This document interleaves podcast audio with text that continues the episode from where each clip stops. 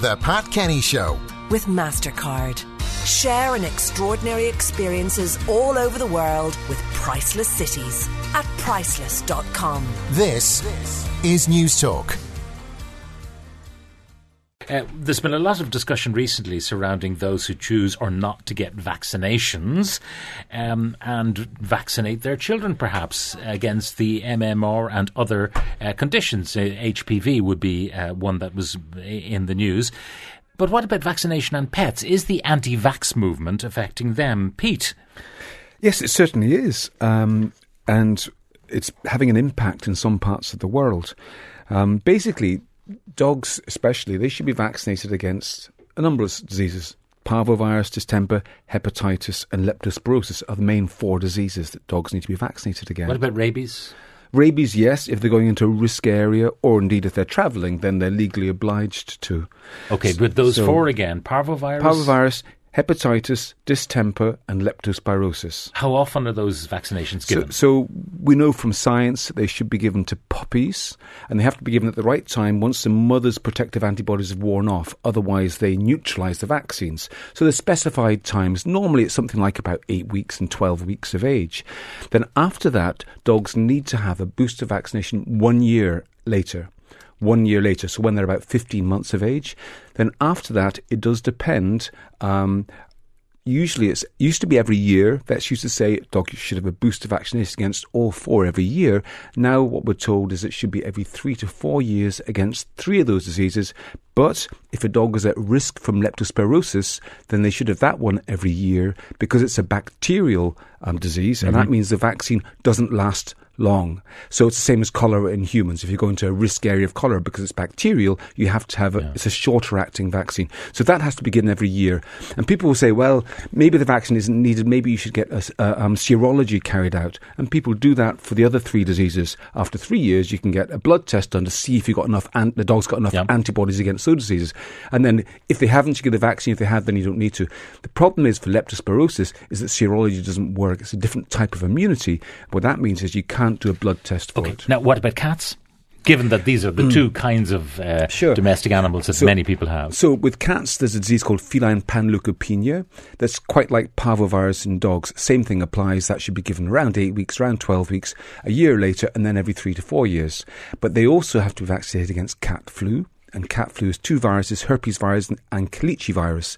And um, again, um, the risk for those ones varies. And so what, vac- what vets will recommend depends a little bit on the lifestyle of the cat. So if you've got a cat that stays in your apartment and never goes out at all, um, and doesn't meet other cats at all, doesn't go to boarding catteries, then probably it's okay to give a vaccine maybe every two or three years. If you've got a cat that socialises a lot or that goes to catteries, then every year is still going to be recommended for them. And there is another disease that cats can get called feline leukemia, which is actually a cancer that's caused by a virus. and it can be immunised against? It can indeed be, and and that should be given again to kittens. And how often that's repeated, again, it depends on the risk. And I would uh, uh, uh, talk to your vet about that too. So nowadays, rather than having a, a blanket rule for all vaccines, what vets will tend to do is individualise it depending on the animal's risk. Now, how is the anti vax sentiment which is out there impacting on Well, pet y- vaccinations? Yeah, well, see, what will happen, there's, there's no doubt that occasional vaccine reactions can happen. So dogs and cats can get a little bit of a sore area where they get injected. That's the most common reaction. Very rarely they can get other immune based um, reactions, um, and they'll be extremely rare, but they do happen. But the problem is that the anti vax movement has taken that and run with it. And so now they talk about vaccines causing all sorts of like allergic skin disease, cancers, anything you can think of. They blame them all on too many vaccines for dogs. And they even invented a word, vaccinosis, for too many vaccines causing illness. Now, we get exposed to antigens all the time in our daily lives, and we don't suffer from being too exposed to things around us. We don't suffer from being too exposed to too many cold viruses, or if we catch flu many times, it doesn't make us ill. And vaccines are no different in that sense. So I don't believe that vac- over vaccination is a thing. Nonetheless, people have it in their head that it is, and so they're reducing how many vaccines they give. And in some ways, that's fine because you don't need an annual vaccination against some of these diseases, as I've said. The problem is that people are stopping vaccinating altogether, and that's when you get problems. Um, what do you think of the situation in uh, New York, where in one particular borough they're saying if your kid is not vaccinated, you're not welcome in the public school or in any publicly owned space. That's completely logical because because of this concept known as herd immunity or population immunity in humans, where we know that um, in in that particular instance, if you have something like ninety two to ninety five percent of the community vaccinated against measles, then the disease will not happen. It's okay to have five to eight percent of people not vaccinated because the, the herd immunity means that the fact that the measles virus won't spread quickly. So they've gone down to 73% rate of vaccination. That means the virus will spread along around the community. The same applies in the veterinary world. So you can have a situation where um, actually in the, hum- in the veterinary world, up to 30% of the population needn't vaccinate their dogs and there won't be a big epidemic. But once it goes down below 70% of dogs being vaccinated in an area, then you will get rapid spread of a disease like parvovirus or distemper, and that's when it's really dangerous. And that's exactly what's been happening in some parts of the world. I have a, a colleague in Australia, in her town, she started to see parvovirus in all sorts of dogs, not just puppies, but also in adult dogs, maybe eight, nine, ten year old dogs hadn't been vaccinated since they were puppies. And we didn't see that before because of herd immunity, because everybody was getting their dogs vaccinated. But because they're reducing the incidence of vaccinations, we're now starting to see this. Um, to what extent are these conditions you've mentioned for both cats and dogs uh, potentially fatal? Or to what extent are they like the common cold? They'll cough mm. and sniffle and sneeze and they'll get over it. Well, it varies between diseases. Parvovirus is often fatal, so that's a, a terrible one. And feline um, panleukopenia would be the same as that. And, and vets dread those diseases because you, you put loads of resources and time and energy and love and care into trying to save these animals, and then they die a week later often. And that, so it's a terrible disease, and that's the biggie. Um, distemper would be the similar, and so would hepatitis. Um, so these are life threatening. And, and, leptospirosis. People say, ah, it's a bacterial disease, you can treat it. Well, I can tell you, it's not easy to treat. It's a zoonosis that can spread to humans, and some animals die. So it's way better prevented. As far as cats, cats, cat flu um, and uh, leukemia. Uh, le- leukemia is a, is another baddie.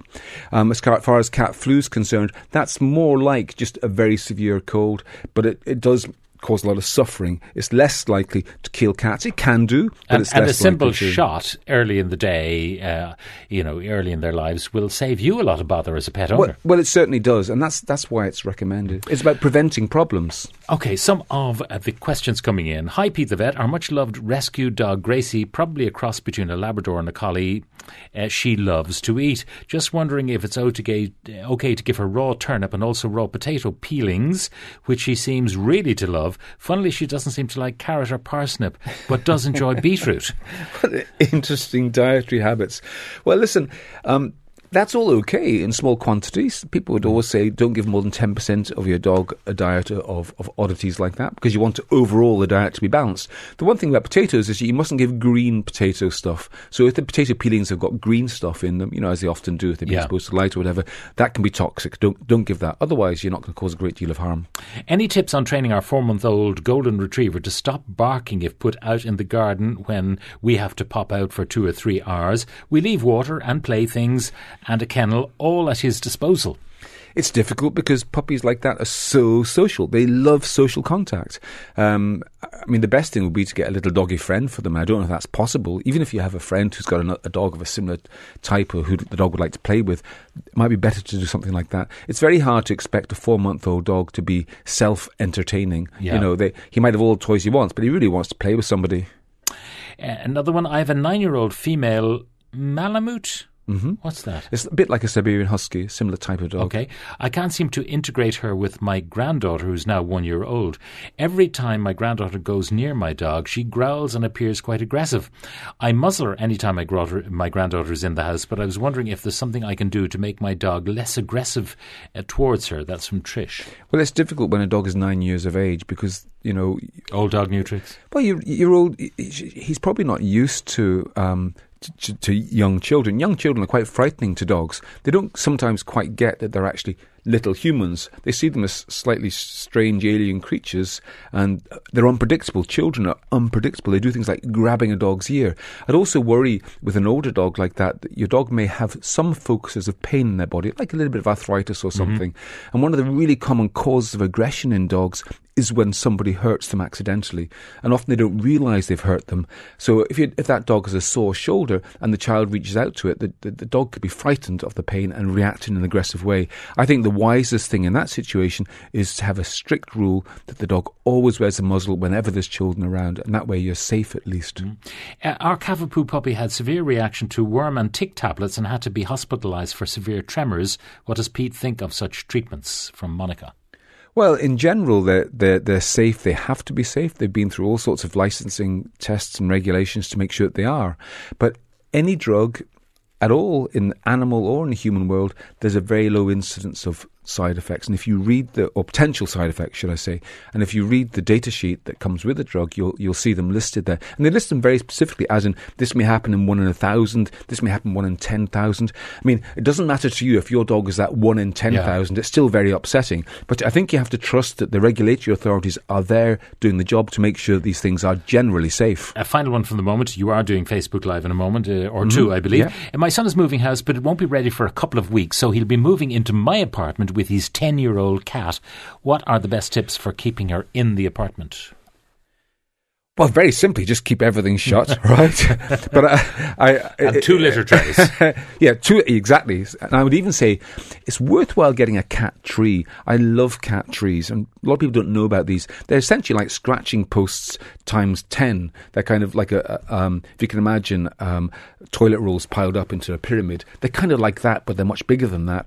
Um, and they allow cats to sit on perches and to sit high high in the room looking down and to jump around and they, they would really help a cat feel so if the cat doesn't have one of these already mm. the idea of having this new toy I think for it, the 10 days would be brilliant. And it would be a good addition to your son's new house as well. Very good. Uh, Pete the Vet will uh, continue to answer questions on Facebook Live so go to facebook.com forward slash Newstalk FM